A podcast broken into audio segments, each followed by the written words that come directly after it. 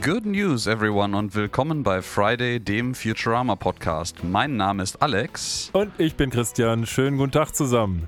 Wir sind heute in Episode 23 unseres Podcasts mit dem wunderbaren Titel Coming Soon to an Illegal MP3. Und wir haben noch was anderes zu feiern als den schönen Titel dieser Episode, Alex. Oh ja, wir haben dieses Mal unser einjähriges Jubiläum zu feiern was tatsächlich sogar fast auf den Tag genau passt. Ähm, wir haben nämlich am 21.05.2021 unsere erste Episode rausgebracht und äh, diese wunderbare Episode werdet ihr zu hören bekommen am 20. Mai 2022. Da hätte auch keiner gedacht, dass das irgendwie so schnell vorbeigeht, die Zeit. Aber mit uns und der Zeit ist auch das Podcast-Equipment hier gewachsen. Das muss man ja auch sagen. Ja, das äh, ist jetzt tatsächlich auch die zweite Episode, die mit dem gewachsenen neuen Equipment äh, nochmal aufgenommen wird. Weil beim letzten Mal waren wir ja Corona-bedingt äh, quasi voneinander getrennt, könnte man sagen. Ja, das war eine ganz komische Situation, weil ich da vor meinem elf Jahre alten Notebook saß, weil mit meinem Arbeitslaptop das nicht funktionierte, mit so einem wackeligen Mikrofon und den wackeligen Kopfhörer, die ich noch aus meiner Zeit als Lehrbeauftragter hatte, wo ich Online-Vorlesungen gemacht habe.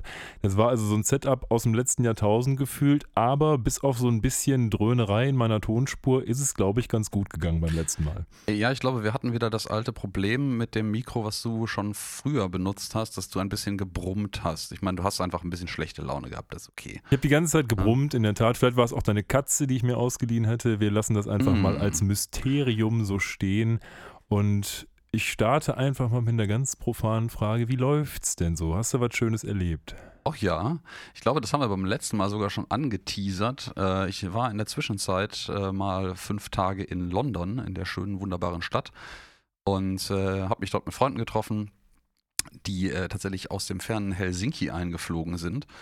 Und äh, haben ein bisschen die Stadt genossen, haben uns ein Konzert gegeben äh, am vorletzten, naja, am letzten Abend tatsächlich und äh, sind dann wieder abgereist. Das war sehr schön. Das Wetter war tatsächlich auch sehr ähm, unklischeehaft für äh, Great Britain. Es war nämlich eigentlich mit 23, so 20 bis 23 Grad und strahlendem Sonnenschein ziemlich sonnenbrandverdächtig. Ja, das glaube ich gern. Aber hier war das Wetter auch gut. Ich habe mir, glaube ich, auch einen Sonnenbrand geholt am Wochenende, aber passiert. Ja, ne? das, äh, das passiert. Wie geht's dir denn? Weil du warst ja beim letzten Mal äh, in Quarantäne. War in Quarantäne, ja. stimmt. Ich, ja, ja. Das Ganze hat meine Familie also echt so über, ich, fast schon, ich glaube, drei Wochen beschäftigt, weil wir alle hintereinander so mit sehr viel Verzug Corona-positiv waren. Wir sind mittlerweile alle wieder hergestellt, schon einige Zeit und äh, haben schon wieder die nächste Krankheit mitgenommen, beziehungsweise mein Sohn hat die nächste Krankheit mitgenommen. Der liegt jetzt gerade leider mit Fieber zu Hause. Man weiß nicht, ob es die Impfung war. Aber ansonsten geht es mir eigentlich gut. Der Hausbau läuft. Ähm, ich habe heute tatsächlich so ein äh, Gespräch gehabt. Der ein oder andere weiß es vielleicht. Ich habe ja meinen Job gekündigt und werde jetzt äh, Professor äh, und Professor The Professor will, will, help in Zukunft und hatte heute meine Lehreinsatzplanung und weiß jetzt so ein bisschen, wo die Reise zeitlich hingeht. Das ist schon mal schön und habe mal so ein bisschen den Hochschul in Anführungsstrichen Muff gerochen, wobei diese Hochschule sehr modern ist. Ich sage jetzt explizit nicht welche, aber ab äh, Ende des, beziehungsweise Mitte des, des diesen Jahres bin ich dann auch der The Professi endlich und da freue ich mich ja, schon drauf. Wunderbar, dann, dann müssen wir hier ein paar Running Gags dafür einführen. Ja. Das geht einfach nicht anders. Ja. Das stimmt. Aber insofern geht es mir auch ganz gut. Äh, es ist ein bisschen heiß draußen, aber mein Gott, so ist das mhm. manchmal. Also wir sind, wir sind äh, guter Dinge. Wenn ihr uns sagen wollt, wie es euch geht, dann habt ihr die Chance dazu über folgende Kanäle. Ihr erreicht uns auf Instagram und Twitter unter @fridaypodcast sowie im Web unter friday.live oder schickt uns eine E-Mail über info@friday.live. Ja, eine perfekte Überleitung, Mr. B. Ja, danke schön. Äh, Professor B, muss Professor man dann jetzt Dr. sagen. B. Wir hoffen, dass du einträglich der heutigen Episode nicht deinen 160. Oh, Spoiler Alert, 150. Geburtstag erlebt hast. Du hast nämlich zwischenzeitlich auch Geburtstag gehabt, ne? Das ist wahr. Ich habe meinen Geburtstag schön in Quarantäne verbracht, habe mich aber über alle Glückwünsche trotzdem sehr gefreut. Sehr wir schön. haben Sushi bestellt, das war auch nicht schlecht. Ja, aber steigen wir jetzt mal so langsam in das ein, worüber wir eigentlich sprechen wollen, nämlich die wunderbare Episode A Clone of My Own. Das ist äh, hier nämlich die Episode 10 der zweiten Produktionsstaffel. Ähm, und falls ihr euch wundert, wenn Mr. B ein bisschen improvisiert klingt, das liegt genau daran, dass er exakt das tut. Ähm, wir haben nämlich im Vorhinein nicht exakt abgesprochen, welche Episode wir jetzt angucken wollen. Und äh, nun, es gibt hier mal wieder eine Verwechslung zwischen der Produktions- äh, und der Ausstrahlungsreihenfolge im englischsprachigen. Dementsprechend ähm, seht es ihm nach, wenn da vielleicht einige Details fehlen. Insbesondere die beliebten Star Wars äh, und Star Trek äh, Referenzen. Ach, wir finden schon was. Ich habe schon eine gesehen. Also äh, ich habe die Episode ja jetzt durchaus auch auf dem Schirm. In der Tat, ähm, ich gucke das ja über Disney Plus und Disney Plus sagte mir, es wäre eine andere Episode, weil die Ausstrahlungsreihenfolge eigentlich damals nicht so war, wie wir das jetzt hier besprechen. Wundert euch also nicht. Theoretisch wäre jetzt in zeitlicher Ausstrahlungsreihenfolge die Folge mit Hermes, dem Bürokraten, dran. Ist heute nicht der Fall. Du sagtest es schon, a clone of my own oder auf Deutsch wie der Vater, so der Klon. Ja, Halte ich für eine ganz okay Übersetzung sogar. Ja, also Chapeau. Ich sag mal, wie ihr mittlerweile wisst, unsere Erwartungshaltungen an die deutschen Übersetzer sind äh, gering bis nicht vorhanden. Und man freut sich über jedes kleine äh, ähm, Strohhelmchen, was man kriegen kann. Und ja, wie der Vater, so der Klon, ist an der Stelle eine total schöne Übersetzung. Fragen wir noch sagen. kurz die Daten nach. 9. April 2000 hat uns das Ganze in den USA ereilt und auf Pro 7 lief es am 26. Februar 2001. Das ist vollkommen korrekt. Und äh, ja, was haben wir denn hier heute? Womit fangen wir denn in dieser wunderbaren Episode an? Damit fangen wir an, wie immer, mit unserem schönen Intro, ähm, das uns wieder einen schönen Schwarz-Weiß-Zeichentrick beschert, den ich jetzt natürlich nicht zuordnen kann, ist aber, glaube ich, auch in der Sache mal egal. Nee, ist nicht so schlimm. Ich glaube, wir haben uns auch mittlerweile darauf geeinigt. Am Anfang haben wir es mal besprochen, dass wir das nicht mehr so im Detail. Ja, es ist so ein unnützes äh, Wissen, weil ich, ich, glaube, das interessiert am Ende des Tages auch keinen. Das kann man auch einfach im Internet nachlesen, wenn es einen inter interessiert. Ne? Genau. Und ja, tatsächlich, das, äh, eine der wenigen Male hat heute der Professor, der äh, hereinkommt, während alle wieder zum Rapport bereit sitzen, keine guten Nachrichten. Also er glaubt zumindest, er hätte Good News, everyone, aber dann sagt er actually it's bad news, weil er hat nämlich eine, eine Vorladung von der Wissenschaftsgesellschaft auf, der, auf die Mars University bekommen und fürchtet Schlimmes. Ja, wir wissen ja, der Professor hat seinen Lehrstuhl oder hatte seinen Lehrstuhl an der Mars University, hat er wahrscheinlich noch. Ähm, und wir haben ja schon in der Folge, wo es um diesen Affen ging, uns länger mit der Mars University beschäftigt und der Reputation des Professors und auch den Feinden des Professors in der letzten oh, Folge. Ja. Werden wir gleich auch noch einen von sehen.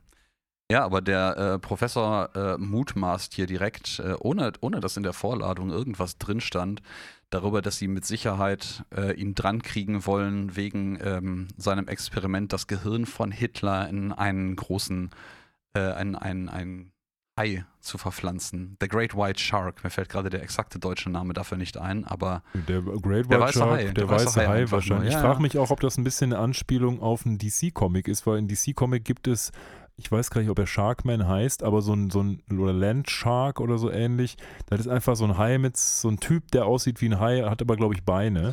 Und vielleicht ist das auch darauf eine Anspielung. Land Sharks gibt es, glaube ich, bei Ratchet und Clank auch, fällt mir gerade so ein. Aber egal.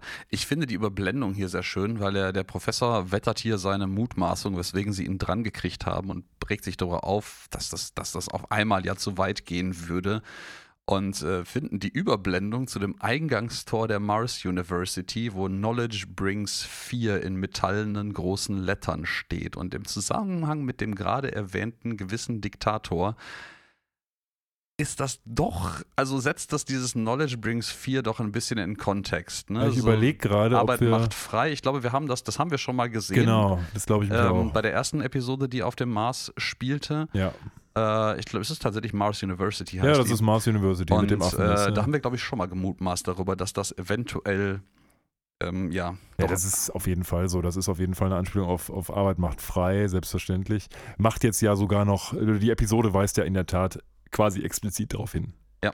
Und ja, der Professor landet hier mit seinen ja, mit seinen Untergebenen, muss man fast sagen, und äh, ist dann vorgeladen vor so einem, ja, es sieht so aus wie so ein hoher Gericht der Universität. Ich weiß gar nicht, ob wir die außer den äh, natürlich obligatorischen Fahr ähm, Wernström, der da sitzt, äh, schon mal gesehen haben. Also den Dekan glaube ich schon, weil der Dekan mhm. war doch auch, sage ich mal, die Parodiefigur in dieser Mars University Folge, denn das war ja letztlich eine Anspielung auf diese College-Filme, wo der Dekan ja. natürlich eine große Rolle spielte. Aber ich Robot weiß nicht. House. Ja, genau. Aber ich weiß nicht, ob die anderen schon mal tatsächlich namentlich jedenfalls erwähnt wurden. Ich, ich glaube nicht tatsächlich. Wir werden jetzt gleich ein paar Namen jedenfalls gedroppt kriegen vom Professor. Ja, ja, aber ja, erstmal wird, äh, droppt er eine ganze Menge mehr noch als bloß die Namen, weil er steht da nämlich und wird natürlich gefragt, wissen Sie, Professor Farnsworth, warum Sie eigentlich heute hier sind? Und ohne irgendwas dazu zu sagen, fängt er direkt an, irgendwie Dreck über die Anwesenden, ähm, es sind tatsächlich äh, sieben äh, Judges, äh, auszupacken und äh, macht die alle nieder und erwähnt diverse dreckige Details über jeden Einzelnen, die sehr zielgerichtet die zu treffen scheinen, ihrer Reaktion nach zu urteilen. Und dann kommt als letzter Wernström dran und er sagt nur einfach Wernström. Ja. Was mich ein bisschen gewundert hat, ist, der spricht die alle mit Dean an und Dean heißt doch aus meiner Sicht Dekan. Und ja. ich hätte jetzt gedacht, es gibt einen Dekan. Pro Fakultät. Ja, okay, gut war. Hm. Also das. Äh, Siehst mal, wie gut ich mich an Universitäten auskenne. Herr Professor, ja. Also wissen, wisst ihr Bescheid. Er ist der Profi. Ähm, ja, aber er putzt jetzt alle runter und realisiert überhaupt nicht, dass das eigentlich eine Überraschungsparty zu seinem 150. mutmaßlichen Geburtstag sein ja, Da muss ich jetzt nochmal eine Querfrage stellen. Der Professor ist ja hier in dieser Situation und trägt aber schon einen Zylinder und eine Fliege, die irgendwie darauf hindeuten, dass er zu einer Festivität geladen ist. Ähm, mhm. Das macht irgendwie vor dem Hintergrund, dass er gar nicht weiß, dass er zu einer Festivität geladen ist, nur so bedingt Sinn. Ich weiß. Vielleicht hat er sich aber auch einfach nur ein bisschen hübsch gemacht, weil er dachte, hier kommt jetzt irgendwas Krasses und er muss Eindruck schinden.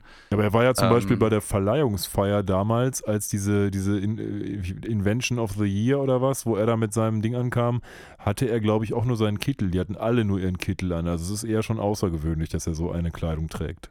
Ja, stimmt. Das könnte gut hinkommen. Naja, wie ja, auch immer. Ja. Also es gibt dann tatsächlich ja. eine Feier, sag ich mal, und äh, naja, der der Host dieser Feier oder der Moderator dieser Feier, wie könnte es anders sein, ist unser lieber Bender, der jetzt vielleicht nicht per se dazu geeignet ist, eine wissenschaftliche ja, Graduation äh, durchzuleiten, würde ich mal sagen. Nö, aber er, er, macht das trotzdem ganz gut. Er zieht das so ein bisschen auf wie äh, eine Comedy-Show, The Roast of Professor Farnsworth, äh, und lädt dann diverse Gäste dort ein, die ähm, ja, die sich auslassen sollen. Und als allerersten tatsächlich ähm, ist es Soldberg, ne? Ja. Den er einlädt, der natürlich irgendwie versucht, Stand-up-Comedy zu machen und es aber echt nicht so recht gebacken kriegt. Also, ich finde aber die Einleitung toll. Also Bender sagt quasi, ja, man, man begutachtet einen Menschen danach, wie seine Freunde sind und der langjährigste Freund von unserem Oppressor ist ein stinkender, räudiger Hummer. Und dann kommt äh, eben besagter Dr. Soldberg. Mhm. Das könnte aber tatsächlich ganz gut hinkommen, was so die Historie der ganzen Leute angeht. Ne?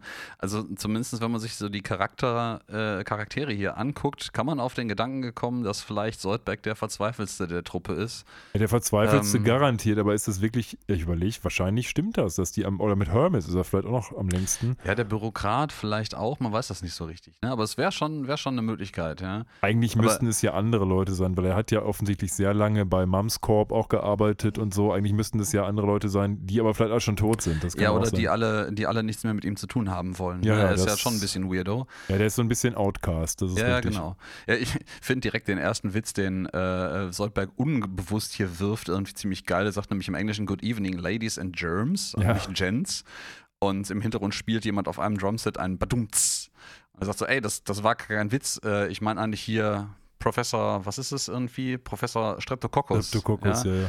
Äh, der dann Dekan, irgendwie, Dekan Streptococcus, der dann einfach als so ein riesiges Bakterium winkend im Publikum sitzt. Ja, ja ich finde, ich, ich, ich habe mich, glaube ich, an diesem Dekan auch nur deswegen gestört, weil quasi jeder Wissenschaftler jeder ist Dekan einfach. Dekan ist hier irgendwie, keine Ahnung, außer Professor Farnsworth natürlich. Naja, also ja. in der Tat, das geht dann weiter und Soldberg macht dann einen Witz, äh, der allerdings nicht so richtig zünden will. Der nämlich, auch einfach nicht lustig nee, ist. der nicht lustig Er sagt quasi, ja, du bist so alt, du bist bald tot, hahaha. Ähm, da kommt natürlich kein Badadum und dann regt er sich furchtbar darüber auf. ja, ich finde aber Benders Spruch danach wunderbar irgendwie so, ja, was wäre ein Professor ohne, wo würde ein Professor sitzen, wenn er nicht ihn liebende und respektierende Studenten haben würde? Genau hier und zeigt halt auf den Professor neben ihm. Vielleicht solltest du das zu deinem Lebensmotto als Motto als äh, Professor übernehmen. Ja, das äh, mache ich gerne. Aber ich finde es witzig, weil Bender macht das wirklich im Stile eines Talkmasters, weil völlig egal, was gerade war, er macht einfach seine Überleitung, die oftmals gar nicht passt und kommt, oh, funny stuff. und, ja, ja, ja, ja. Ja, der nächste Gast ähm, ist jemand, den kennen wir beide auch. Äh, und jetzt kommt natürlich wieder der obligatorische Star Trek-Blick über den Tellerrand. Aber ich überlasse ihn diesmal dir. Oh, ich hatte gehofft, dass du den wesentlich besser hinkriegen würdest. Du kannst als, ja anfangen äh, und ich, ich springe rein danach. Ja, ähm, geladen wird hier nämlich Captain Muskie, der äh, eine Rede halten soll, ähnlich wie Soldberg es vorhin getan hat. Und das fährt herein ein blonder junger Mann, äh, nicht mehr ganz so junger Mann mit einer sehr auffälligen, äh, prägenden Narbe im Gesicht in einem äh, großen Kast, schwarzen Kasten eingeschlossen, der quasi wie so eine Art umhüllter Rollstuhl aussieht. Und das ist selbstverständlich eine Anspielung auf Captain Pike auf Star Trek.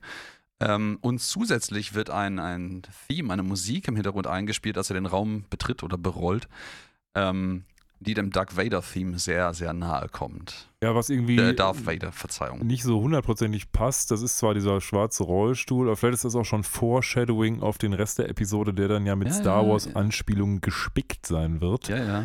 Vielleicht noch ein, zwei Sachen zu Captain Pike. Ähm, Du hast gerade schon gesagt, er sitzt im Rollstuhl, in der Tat, und er hat so einen Knopf, den werden Star Trek-Fans kennen, der kann leuchten. Und wenn der einmal leuchtet, heißt es, glaube ich, nein. Und wenn der zweimal leuchtet, heißt es ja. Und er fährt jetzt quasi nur zum Mikro und leuchtet einmal, sagt nein und alle lachen.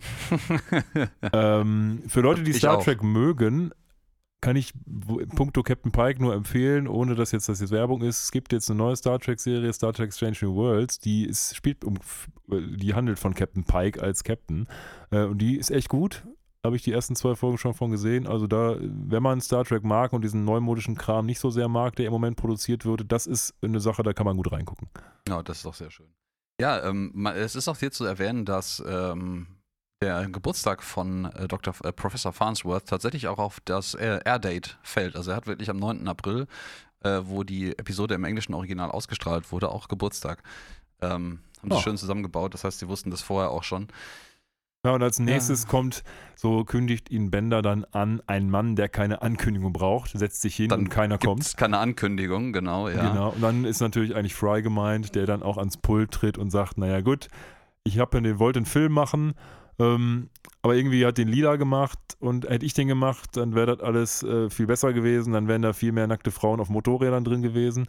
Ja. Ähm, aber hier bitteschön der Film. Äh, genau, und dann, dann läuft, wir haben gerade noch ein bisschen diskutiert darüber, so ein Film auf so einem runden Monitor hinter ihm ab, der uns beide an irgendetwas erinnert, was wir nicht genau irgendwie ähm, ja, pinpointen, also, also benennen können. Ja, der sieht also ich weiß gar nicht, wie der Effekt, der ist so ein, so ein Wassereffekt, sag ich mal, so dass das quasi auf magischem Wasserweise auf diesem Bildschirm aufploppt. Der erinnert mich ein bisschen tatsächlich auch an Star Trek, an den Guardian of the, an Guardian of Forever aus äh, The City on the Edge of Forever in Star Trek, wo die in die Vergangenheit reisen, ist eine der mhm. bekanntesten Episoden.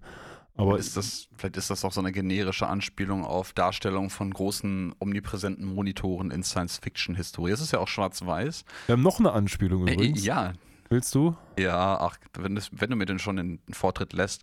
Äh, wir haben hier ähm, in der Einleitung dieses Films, das läuft so ein bisschen im Stile von alten Kinofilmen in Schwarz-Weiß ab, wo dann wirklich der Countdown vorne läuft, bis der Film anfängt.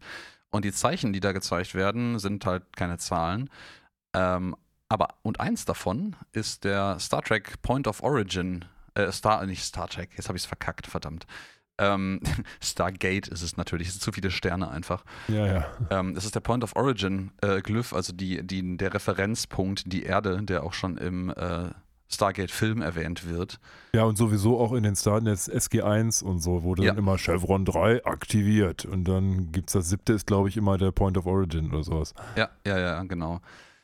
Und äh, ja, dann gibt es eine schöne in, in Sepia sogar gehaltene Übersicht, wie denn äh, so sein Leben verlaufen ist, was er denn so gemacht hat und dass er im Endeffekt äh, hübsche Frauen und Roboter erfunden hat und auch mal D&D Master war und äh, irgendwie Ewigkeiten lang in der Graduate School, School war, also also so, so ein Klischee-Nerd im Endeffekt gezeichnet wird hier. Ja, völlig. Ähm, es gibt auch einmal eine halbnackte Frau, ähm, die wurde ja von, von äh, Fry quasi ja nicht angekündigt, aber er hat ja gesagt, das, das wären viel mehr geworden, wenn ich das gemacht hätte. Ähm, wir lernen auch noch, dass er eben 50 Jahre bei Moms Friendly Robot Company ja. gearbeitet hat. Das wussten, wussten wir, glaube ich, tatsächlich schon, aber es ist schön, dass es dann hier in der Continuity auch stimmt. Äh, genau, ich, ich glaube, wir wussten noch nicht exakt wie lange, aber wir wussten, dass er eine lange Zeit lang dort gearbeitet hat und dort offensichtlich auch diese Roboter äh, erfunden hat. Und, und als äh, letztes kommt dann irgendwie so eine Szene, die gerade jetzt am Anfang spielt, wo er nämlich diese ganzen Dekane beleidigt. ja, ja, genau. Er ist noch frisch und noch voller Energie und dann, dann beleidigt er. Da muss man doch sagen, der Film wurde offensichtlich sehr kurzfristig zusammengestellt. Ja, gut, aber das sind die Besten, ne? Ja, vielleicht ist das so. ja, und der, der, der Professor bemerkt dann noch, ich finde das sehr schön, äh, dass so, es ist, es ist total ich glaube, ich weiß nicht, ob er toll sagt, aber auf jeden Fall mit einem sehr, sehr wehrmütigen Unterton sein Lebenswerk in einem dreiminütigen Film zusammengefasst zu sehen. Und ich, ich glaube, der Film geht nicht mal eine Minute. Nee, eigentlich. auf also, gar keinen Fall. Ähm, also wir sehen hier quasi eine geschnittene Fassung dieses Films, den Lila zusammengebastelt hat unter Frys Anweisung. Äh, Finde ich sehr schön. Aber und wir haben, wie du ja schon richtig ja. sagst, der Professor ist so ein bisschen wehmütig, wenn er das sieht. Und das ist auch so der ganze Grundton und Turnus dieser Episode, nämlich, dass es darum gehen wird, naja, was passiert denn, wenn ich weg bin? Wer kann denn mein Vermächtnis ausfüllen und solche Sachen? Also das setzt hier schon den Ton, würde ich sagen. Genau, ja. Und ähm, im Anschluss daran ist halt wie du gerade schon richtig ankündigst, ähm, der Professor auch sehr niedergeschlagen. Ne? Also der Kleidung der Leute nach zu urteilen, ist das unmittelbar nach der zele äh, zelebrierten Feier hier ähm, wieder zurück im ähm, Planet Express Hauptquartier auf der Erde. Das heißt, die sind zwischenzeitlich zurückgeflogen. Und der hat sehr schlechte Laune, der ist sehr wehmütig, der, der sitzt da mit gebeugtem Rücken und stützt die, den, den Kopf in die Hände und alles. Und Lila meint so, ach, das ist, das ist doch gar nicht schlimm irgendwie. Und Fry sagt so, ah, du könntest ja noch 100 Jahre alt werden. Und äh, da wirft Lila dann ein, nein, kann er nicht, weil es gibt offensichtlich äh, die Sunset Squad Robots. Ähm, das so ein bisschen auch tatsächlich wie so ein glorifizierter Name von so einem Hospiz sich anhört. Ja, stimmt. Ähm, die 160-Jährige dann abholen und auf den Near Death Star, also den Nahtodesstern, Nahtoderfahrungsstern bringen. Ähm, mutmaßlich halt ein roboterisiertes Altersheim. Ja, es gibt dieses Sunset Squad ähm, jetzt nicht mit diesem Namen, aber natürlich auch woanders, wo sie, sag ich mal, hergeklaut wurde, beziehungsweise referenziert wird. Und zwar ähm, from, from sag ich jetzt schon, äh, von, von Logan's Run, wirst du auch gelesen haben, ähm, ist ein Buch aus 1967 und da geht es darum, dass die sogenannten Sandmen die quasi genau dasselbe sind wie die Sunset Squad hier, eben äh, Leute verfolgt, die allerdings älter als 30 Jahre schon sind und mhm. vermutlich ist es daher extrahiert, diese Idee. Ja, das äh, ist vollkommen richtig. Das steht hier auch in meinen quasi etwas vorgegriffen, aber das macht überhaupt nichts. Ja, die kommen an, an der anderen Stelle nochmal prominenter. Ich habe tatsächlich, als ich die Episode jetzt nochmal gesehen habe, gedacht, das wäre etwas, was nur zum Worldbuilding beiträgt, aber es wird ja in dieser Episode dann auch später deutlich, deutlich relevanter. Ja, ja, das kommt nochmal ähm, sehr schön vor. Wir sehen hier in der Szene jetzt auch noch, wie der Professor einmal so ein bisschen ja, wehmütig irgendwie darüber referenziert, womit er alles sein Leben verschwendet hat. Unter anderem hätte er, das finde ich sehr schön, 15 Jahre, ein, äh, nee, an, an, äh, echt viel Zeit an der Zeitmaschine, an, an Zeitmaschine verbracht, die ihn um 15 Jahre zurückgeschlagen hätte. Äh, Im Englischen ist das noch etwas doppeldeutiger von der Übersetzung her, dass äh, die, die Zeitmaschine ihn quasi 15 Jahre zurückkatapultiert hat. Und man sieht im Hintergrund wunderbar diese Zeitmaschine, die äh, eine 1 zu 1 Nachbildung äh, von der äh, The Time Machine aus H.G. Wells ähm, gleichnamigem Buch ist. Aber sieht die nicht auch so aus? Also ich weiß nicht, wie sie im Buch beschrieben wird tatsächlich, aber sie erscheint mir auch sehr parallel zu der Zeitmaschine in dem Film The Time ja, Machine. Ja, das ist ja der Film zum Buch quasi. Aber ja, ja, schon klar. Aber ich hätte jetzt, vielleicht haben die sich auch sehr frei orientiert. Ich weiß es einfach nicht. Also ich, ich las, dass es an der Buchbeschreibung orientiert wäre und ich würde mutmaßen, dass die äh, Filmvariante sich vielleicht auch an der Buchbeschreibung orientiert. Das ist alles so ein so eine, so eine ich finde ja. find, ähm, Soldbergs ja. Kommentar gut, der quasi sagt, ja, wenn die jetzt auch noch funktionieren würde, dann könntest du ja zurück in der Zeit reisen und müsstest den Quatsch hier nicht irgendwie nochmal erfinden. Das ist, äh, was natürlich vollkommen irgendwie in sich paradox ist. Äh, ja, hallo Zeit, Zeitreisen-Paradoxon, ja. Ja, ja, ähm, genau. Äh, man sieht aber auch, wie gut diese Maschine funktioniert, weil im Hintergrund die quasi als eine Seite einer, einer Wäscheleine benutzt wird und da irgendwie so Unterhosen und, und Socken aufgehangen sind. Also die scheint echt top zu funktionieren. Aber wir kriegen nochmal so einen guten Blick Blick darauf, dass der Professor eine Menge Erfindungen gemacht hat, aber halt nicht nur Sachen, die gut funktionieren oder sinnvoll sind. Und wir haben das ja auch schon in der Vergangenheit kennengelernt mit diesem Smelloscope oder vielen anderen Dingen. Ja, das wird auch noch eine Rolle spielen. Wird auch noch eine Rolle spielen, völlig, deshalb äh, sage ich es. Ähm, aber der hat ja auch viele andere Sachen erfunden, die halt irgendwie nur so halbgar sind. Ne? Ja, ja. Ja, und äh, in dieser Reminiszenz seiner vergangenen, verschwendeten Jahre ähm, kommt der Professor hier jetzt auf die Idee, er müsse einen Nachfolger benennen. Ich bin mir noch nicht so ganz sicher, wie das seinem Ableben oder der Zwangseinweisung in das Roboter-Altersheim irgendwie Abhilfe verschaffen soll. Das ist so ein Plothole, das mir irgendwie Was meinst ein du mit Abhilfe? Ja, man hat halt den Eindruck, der Professor sucht hier einen Weg, halt nicht in dieses Altersheim zu kommen. Und mir ist halt nicht ganz klar, wie so einen Nachfolger zu benennen, dem irgendwie Abhilfe Nee, das schaffen habe ich, auch- würde. hatte ich auch anders verstanden tatsächlich. Ähm, nämlich, dass der Professor einfach Angst um sein Vermächtnis hat und deswegen jemanden haben möchte, der das fortführt. So, aber jetzt weniger, weil er irgendwie verhindern will, dass er jetzt eingesagt wird, sondern halt einfach nur, weil er nicht will, dass sein Leben umsonst war. ja, so hätte ich das jetzt hast du verstanden. Wohl auch wieder recht. Ja, das nehmen wir so mit. Ja, und äh, dann äh, sagt der Professor halt irgendwie so, ja, was, was? Ich werde eine Successor äh, äh, Choose Machine bauen. Ja, also er baut eine Maschine, die quasi seinen optimalen Nachfolger auswählt und dann entbrennt ein kleiner Wettstreit oder zumindest wettstreitende Diskussionen zwischen allen anderen aus dem Planet Express äh, Company Hauptquartier. Da finde ich ein bisschen seltsam, muss ich sagen. Ja, ja, die nämlich alle sagen irgendwie so, boah, wie ich, ich bin natürlich der Nachfolger. So. Ja, aber warum? Also ich meine, Äh. bei Bender kann ich es noch verstehen, weil der Professor, glaube ich, vorher noch sagt, ja, seine ganzen Reichtümer, okay. Aber Soldberg, ja, vielleicht will der auch die Reichtümer, das kann sein. Natürlich. Aber es, es wirkt jetzt so, als wenn die sich wirklich darum streiten, dass sie halt wirklich die Nachfolge antreten, weil das halt nicht, das wird halt nicht gesagt, dass die nur die Kohle wollen. Und das erscheint irgendwie ein bisschen seltsam in diesem Kontext. Ja, das stimmt. Aber ähm, ich, ich finde, das Plus passt so ein kleines bisschen zu dem von mir gerade erwähnten halben Plothole. Also es ist alles so ein bisschen, bisschen arbiträr, was hier passiert.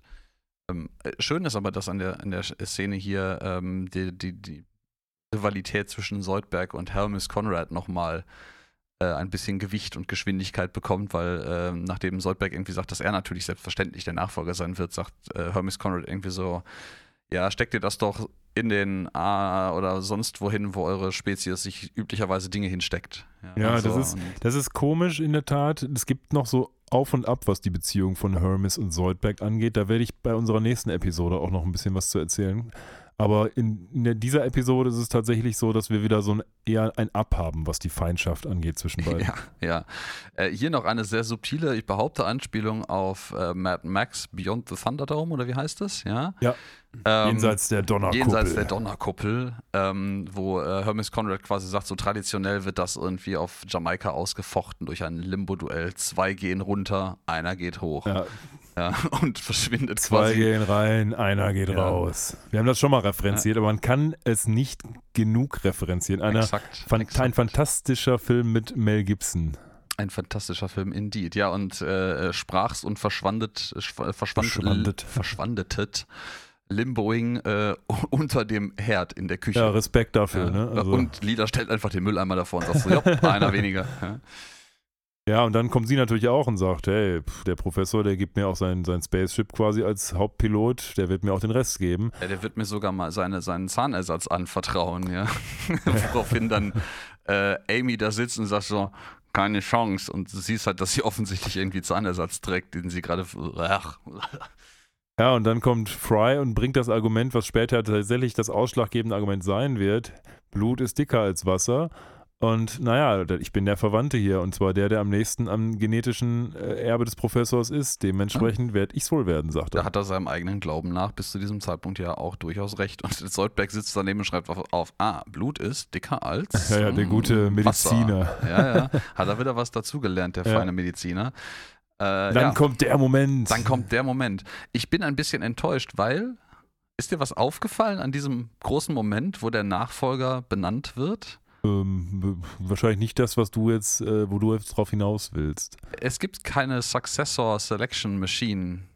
Es, ist, es gibt keine Maschine, die Ja, das gut, die ist, auswählt. die ist offscreen und Ja, dann wird er das- jetzt befragt. Genau, genau, seine, seine Obscure Machine. Ähm, Ja, und alle äh, sind natürlich, boah, hoffnungsvoll und dann äh, kündigt er auch irgendwie breit und grobes an, so, ja, und hier, Verwandtschaft ist ja wichtig und mein nächster Verwandter und Fry ist schon so, yeah, easy peasy. Aber das vor, vor, allen Dingen sagte er, ja, ich brauche, äh, wir wissen alle, er hat, sein Intellekt ist unterentwickelt und er hat noch nichts erreicht im Leben und Fry ist grin, grinsen, grinsen so, yeah. wird immer breiter, der, oh, das bin ich, das bin ich. Nice, nice, look at me, baby, who's got thumbs up, two thumbs up and doesn't give a fuck. Genau, Bob Kelso. Mhm. Aber das war eine andere Serie. Oh ja, eine sehr gute. Ja, und äh, dann offeriert er sein Vermächtnis seinem Klon, Cubert Farnsworth. Ja, wir und, haben jetzt so einen ähm, Frankenstein-Moment in der ganzen Nummer. Genau, er spielt jetzt quasi Dr. Frankenstein, der den großen Hebel umlegt und die Maschinerie in Gang setzt, die sein Monster ähm, zum Leben erweckt. Und hier ist es einfach sein Sohn, ich? Ja, sein Sohn. Ja, wir sehen dann so die typischen Kolben und, und elektrischen Spulen und so. Und ja, dann geht ein, so eine Jakobsleiter. Ah, ja, du ja. Dann geht so eine Art von, ja, so, so, so eine Tube auf und dann wird der Klon hochgefahren. Es sieht so aus, ein bisschen wie so ein Kryotank oder so eine, ja, so eine Transporter, Transporterkamera äh, Kammer aus irgendwelchen An äh, Abarten von Star Trek, finde ich. Ja, so ein Bagdad-Tank aus Star Wars, wo Darth Vader immer drin sitzt. Und äh, ja, da schwebt dann quasi besagter Q-Bird drin und dann lässt der Professor die Flüssigkeit ab. Ähm, und dann fragen sie noch vorher, naja, ist der eigentlich nur hässlich oder auch hässlich und dumm? Und dann sagt der Professor, finden wir es heraus und lässt das, lässt das Wasser ab und fand ich auch einen guten Moment. Ja, ja, ja, ja. Der Lila beschwer, be bemerkte noch, dass seine Nase halt nicht so aussieht wie die von, Sold, von Soldberg, von äh, Farnsworth. Äh, die ist nämlich extrem platt, wie so eine Schweinchennase. Und da sagt Farnsworth einfach, ja, ich habe den einfach in seinem ersten Reagenzglas zu lange drin gelassen und dann war er zu groß und die Nase hat sich da platt gedrückt. Okay. Ja, nehmen ja. wir mal so mit. er hat aber eine sehr platte Nase. Ja, er ist jetzt generell eher so, ja, so, so ein, nicht so ein Schönling, sondern so ein kleiner, untersetzter Klugscheißer, ne? Ja, er ist halt der super Klugscheißer, ne? wie jetzt auch der, der Rest der Crew zu Spür bekommen wird, weil er nämlich erstmal, muss man leidigerweise auch anerkennen, relativ äh, korrekterweise ähm, seine, ja, seine demnächst Untergebenen zur, ähm, zur, zur Materialbeschau beruft und feststellt, die können alle nichts. Warum seid ihr alle eigentlich hier? Also der, der Doktor, der irgendwie sein äh, Medical Degree im Vulkan vergessen hat, ja und äh, der Fry, der halt irgendwie eigentlich nur Fry ist ja, und der, kann, äh die Bending Unit, die halt eigentlich nichts benden kann und die einäugige Pilotin, die halt keinerlei Tiefenwahrnehmung hat. Da muss ich, da, ja. hier muss man sagen, ich habe ja schon die nächste Episode auch schon gesehen und äh, das ist jetzt hier und in der nächsten Episode wird auf Lilas Einäugigkeit die damit verbundene fehlende Tiefenwahrnehmung eingegangen. Irgendwie. Hatten wir beim letzten Mal auch. Ja, das schon, ist das ja? ist so ein Ding, das haben sie irgendwie in sehr viele Episoden jetzt reingekloppt. Ja, ja, ja. Wobei ich das hier ganz schön finde finde, wo Lila versucht, Hubert dann zu schlagen und ähm, naja, dann halt daneben haut und er dann auch sagt, ja, du hast mich du hast getroffen, Luft. ja, ja, ja, ja. Say hello to my new friend Depth Perception. Ja, ja. genau. Und äh, ja, Bender zieht hier natürlich dann auch wieder die I'm a Stranger-Karte, weil er ja, in Mexiko gebaut wurde und seine Me no speaker the English, ja, und dann plötzlich so ein bisschen ins, ins Pseudospanische verfällt. Ähm, ja, Fakt ist, er, er geht da einmal rum, beleidigt jeden, ist der übelste Klugscheißer und keiner mag ihn. Genau. Der ist halt, der, der, ja, der ist ein Klugscheißer. Er hat nicht völlig Unrecht mit dem, was er sagt, aber es ist einfach vollkommen äh, ähm, rude, also vollkommen unhöflich. Ja, und teilweise ja auch durchaus verletzend, gerade bei Lila, wo wir wissen, Ja, er stichelt halt einfach noch kompl äh, komplett drumrum.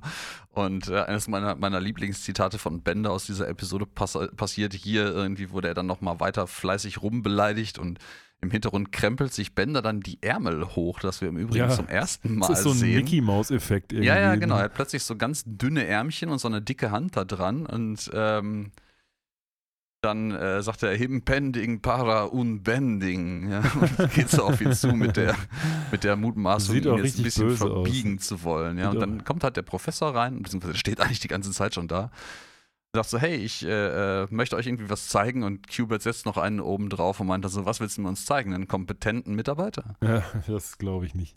Sehr nett. Also er ist, er ist nicht nur just ugly, aber er ist irgendwie auch nicht dump, er ist halt einfach ein Arschloch. Ja, der Professor hat sich aber, glaube ich, auch anderes vorgestellt, weil der Oh ja. Professor geht ja durchs Qbert hin und ist natürlich vor diesem Hintergrund, dass Qbert sein Successor werden soll, zeigt er ihm jetzt so alle Erfindungen, die er im Laufe seines Lebens gemacht hat, unter anderem auch das Smelloscope. Ja, und äh, Qbert ist halt überhaupt nicht begeistert. Der, der hält das halt alles für, für, für Mambo Jumbo und Unsinn, was halt einfach nicht auf logischer Basis geht. Womit er ja prinzipiell auch recht hat, weil das halt eigentlich alles nach heutigem wissenschaftlichen Standard totaler Unfug ist. Also, und äh, meint halt noch so, also diese Flapsigkeit setzt sich halt auch dem äh, Professor gegenüber fort, weil er meint so, ach, ich dachte, du wärst irgendwie der Erfinder von diesem, diesem Haufen Scheiße hier geworden, ja. Ja, ja, eben. Und So, das ist natürlich nicht das, was sich der Professor gewünscht hat, was sich ja niemand wünscht. Der ist ja so eine Vater-Sohn-Beziehung quasi, die die hier haben. Ja, oder ja. die er haben will. Ja, und das ist natürlich schon, schon schrecklich. Ja, und äh, ich glaube, ich, das kommt aber zum späteren Zeitpunkt, da sagt Hubert auch irgendwie sowas von wegen so, ey, sag mal, was hast du eigentlich in deinem Leben jemals Vernünftiges zu Ende gebracht? Äh, und selbst den Sohn, den du dir gewünscht hast, also mich, ist offensichtlich nicht so geworden, wie du willst, weil ich möchte eigentlich auch gar kein Erfinder sein. Ich möchte irgendwie, und dann listet er diverse Berufe auf, die halt offensichtlich aus der Sicht eines Akademikers möglichst als Affront dargestellt werden sollen. Das möchte ich eigentlich lieber machen. Halt schon irgendwie harter Tobak, ne?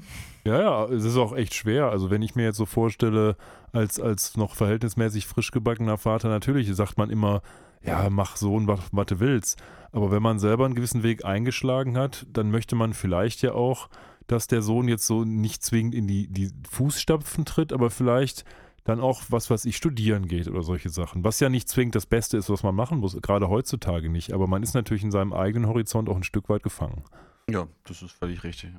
Die letzte Erfindung, die hier der Professor ihm noch äh, präsentieren möchte, ist der, eine meiner, meiner Lieblingssachen in Futurama, äh, ist der Universal Translator. So eine, so eine grüne Maschine mit so zwei Handgriffen und drei gro äh, großen roten Lampen drauf.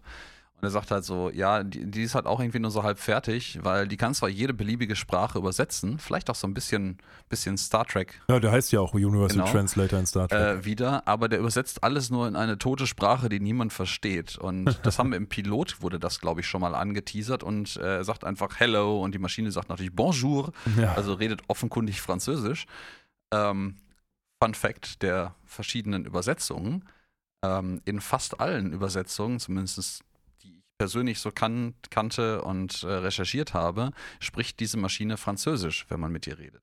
In der französischen äh, Synchronisierung hingegen spricht diese Maschine Deutsch. Ja, das war ja wieder klar, die bösen Deutschen. Und wie ich heute erst lernte, in der ukrainischen Übersetzung spricht die Maschine Hebräisch. Ja, da haben sie sich Ich- auch ein extra Ei gekocht. Ah, ich, wie, wie da der konkrete Zusammenhang ist, bin ich mir auch nicht so ganz so sicher, aber ja, gut. Dann lassen wir die Ukraine in diesen Zeiten mal in Ruhe. Äh, auf jeden Fall, bitte. Und ähm, Naja, Ja. aber auch das äh, begeistert Qbert jetzt nicht so nee, 100 ga- gänzlich, gänzlich. Prozent. Ähm, crazy gibberish, sagt er ja auch, da, dieses ja, zu, ja. Dem, zu dem Französischen, witzig. Ähm, naja, also auf jeden Fall, ähm, naja, gehen die dann aufs geht noch so ein paar Raumschiff. Sachen durch, ne, was er noch so erfunden hat. Ja. Genau, die gucken sich dann nochmal an, ja, hier das, das Starship, wie das funktioniert mit dem, also mit, den, mit dem Antrieb und es wird jetzt immer klarer, dass es so einen Dissens zwischen den beiden gibt. Hubert sagt quasi immer, ja, das, was du hier mir erzählst, das ist alles vollkommen unmöglich, das kann überhaupt alles nicht sein. Und der Professor kommt halt eher aus, die Ecke, aus der Ecke, hör mal, wenn du ein Erfinder bist, dann machst du das Unmögliche möglich. Und das ist ganz einfach. Ich habe es einfach in meinem Traum gesehen und habe es dann gebaut. Ja, genau. Und äh, er er erzählt aber auch eine ganze Menge Unfug. Ne? So irgendwie dieser, dieser Nachbrenner sorgt dafür, dass das Raumschiff 200% Treibstoffeffizienz hat, was auch thermodynamisch überhaupt nicht möglich ist. Und so. nicht. Äh, Das und dann sogar so, ich, dann, ja. ja, und dann, dann macht mein Qubit halt immer so herausfordernd und so, dann erklär mir doch das. Und dann sagt der Farnsworth halt, dass es das wiederum ist unmöglich, weil ich habe das in einem Traum gesehen, dann offenkundig gebaut in Klammern Ja. Und dann in- in einem anderen Traum wieder vergessen. Müssen wir aber uns Ähm. jetzt hinter die Ohren schreiben, denn das wird an anderer Stelle nochmal relevant werden. Ja, ja, ja, das wird äh, sehr, sehr relevant werden. Vor allen Dingen wird es hier jetzt gerade nochmal ähm, eine, ja, eventuell ein Foreshadowing gedroppt an dieser Stelle in einem anderen Zusammenhang. Ähm, Qbert hat ja eine platte Nase. Ja. Und Qbert sagt halt hier mit Hinweis auf die, ähm, auf die Träume, die Farnsworth hat, ähm, so, das ist nicht, was, was Träume ausmacht, sondern das ist, was es ausmacht, ein magischer kleiner Elf zu sein. Und ähm, Disenchantment, die jetzt aktive Serie äh, von Matt Groening, hat halt Elfo, einen plattnasigen Elfen. Ist ein bisschen farfetched, zugegebenermaßen. Ja, aber man aber- weiß ja nicht, wie lange die Idee für Disenchantment schon in seinem Kopf herumschwirrte. Ja, vor allem die Designidee für den Elfen. Ähm, wenn es denn ähm, nicht so gedacht ist, dann haben wir eine wunderschöne Parallele zwischen beiden Serien, ähm, die jetzt vielleicht keiner wollte, aber die wir jetzt beim Rewatch gesehen haben, ist ja auch was wert. Also von dem her, wie es jetzt am Ende ist, ist ja eigentlich egal. Ja, und ja, nach diesem doch sehr intensiven und für den Pro- Professor vermutlich sehr frustrierenden Gespräch sind wir dann jetzt bei Elsas Restaurant geladen zum äh, Geburtstag des Professors ähm. Ja, wir haben ja noch so ein paar Einspieler irgendwie, dass, dass Bender auf einmal der, der krasse Fanboy von Elsa ist, der persönlich an den Tisch kommt und da voll, also super, super Ass-Kissing betreibt gewissermaßen. Und auch, auch hier ist Qbert nicht so, nicht so begeistert, ne? Sagt auch irgendwie so, boah, weißt du, ich mag zwar genetisch identisch sein in jeder Art und Weise, aber das heißt nicht, dass ich irgendwie so bin wie du. Und da hat er halt auch vollkommen recht mit, ne? Was wir hier sehen, ist quasi, dass die beiden diese typische Vater-Sohn-Problematik ausdiskutieren. Der Vater möchte quasi, dass der Sohn in seine Fußstapfen tritt und der Sohn sagt dem Vater, naja, ich bin völlig anders als du und erzählt jetzt auch in dieser besagten Szene, die du schon genannt hast, auf, was für Berufe er eigentlich ergreifen möchte. Also das heißt Fiction, Autor oder so etwas, die eben im Professor nicht gerade Glücksgefühle auslösen. Oder Hilfskraft eines Lehrers oder sowas. Ja, genau. Ja, und dieses Dinner eigentlich ja zu Ehren seines Geburtstages äh, bringt ihn dann dazu, oder vielleicht ist das auch schon allgemein, ja, wahrscheinlich ist das vorgeplant gewesen von ihm, äh, des Nachts eine äh, Aufnahme von ihm zu machen, wo er nämlich offenbart, dass er eigentlich gar nicht 150 ist, sondern er ist schon 160. Er hat sich jünger gemogelt. Und ähm, Ja, Vanity, thy name is Farnsworth. ja, ja, Eitelkeit, Eitelkeit ist. Wir haben ja gelernt, was passiert mit 160-Jährigen. Sie werden von der sogenannten Sunset Squad geholt. Genau, die werden abgeholt und genau das passiert jetzt hier auch. Die kommen äh, quasi in so einer ja, Mafia-Mob-ähnlichen Limousine-Raumschiff angeflogen, die Roboter, und dann wird auf so einem Grim Reaper äh, Roboter rausbuxiert. Ähm, Das ist irgendwie komisch, ne? Da kommt so, also in der Tat, du hast richtig beschrieben, das ist, als wenn jetzt gleich die Mafia so ein Drive-by-Shooting macht. Ja. Aber tatsächlich kommt da der Grim Reaper raus. Also es ist irgendwie so ein bisschen komisch. Vielleicht, vielleicht ist es an der Stelle aber auch schon einfach, die, die haben ja schon mehrfach irgendwie, glaube ich, diese, diese Mafia-Limos oder sowas 3D modelliert. Vielleicht haben sie an der Stelle auch einfach faul gewesen und haben auch einfach auf bestehende 3D-Animationen glaube ich auch. rückgegriffen, möglicherweise. Ne? Ja, wie auch immer. Ähm. Also der Professor macht auch gar keine Anstalten, irgendwie jetzt zu fliehen. Ja, der sagt halt einfach, der verabschiedet sich nochmal so von allen Dingen und der Grim Reaper ist dann auch schon genervt und schleift ihn dann quasi mit. Und am Ende des Tages scheint das also in dieser Welt Konsens zu sein, dass wenn man 160 ist, man bitteschön mal mit dem roboteresken Tod mitgeht. Ja, und äh, ja, das, ich finde das dann sehr schön, wie Farnsworth sich noch von diversen Dingen verabschieden möchte im äh, Raum und diese, diese Videobotschaft hinterlässt und Goodbye, cruel world, goodbye, cruel. Er, er verabschiedet sich im Endeffekt von den Grausamkeiten der Welt und jedem Einzelteil, an dem er vorbeiliegt und der Grim Reaper hat dann irgendwann keinen Bock mehr und packt ihn einfach über die Schulter und bonkt ihn einmal irgendwie gegen den, gegen den Fensterrahmen, sodass er ohnmächtig wird hier ja, und trägt ihn halt weg. Ja, und in der nächsten Szene beginnt die Star Wars-Analogie. Denn wir haben ein Hologramm von Professor Farnsworth, das quasi das abspielt, was er vorhin aufgezeichnet hat, mit dieser Enthüllung, dass er jetzt eben bei diesen Sunset-Leuten ist. Allerdings kommt noch ein bisschen mehr, das haben wir vorhin nicht gesehen. Denn er erzählt auch noch, ja, Bender hat jetzt bestimmt gerade einen witzigen Spruch gemacht und so weiter und so fort.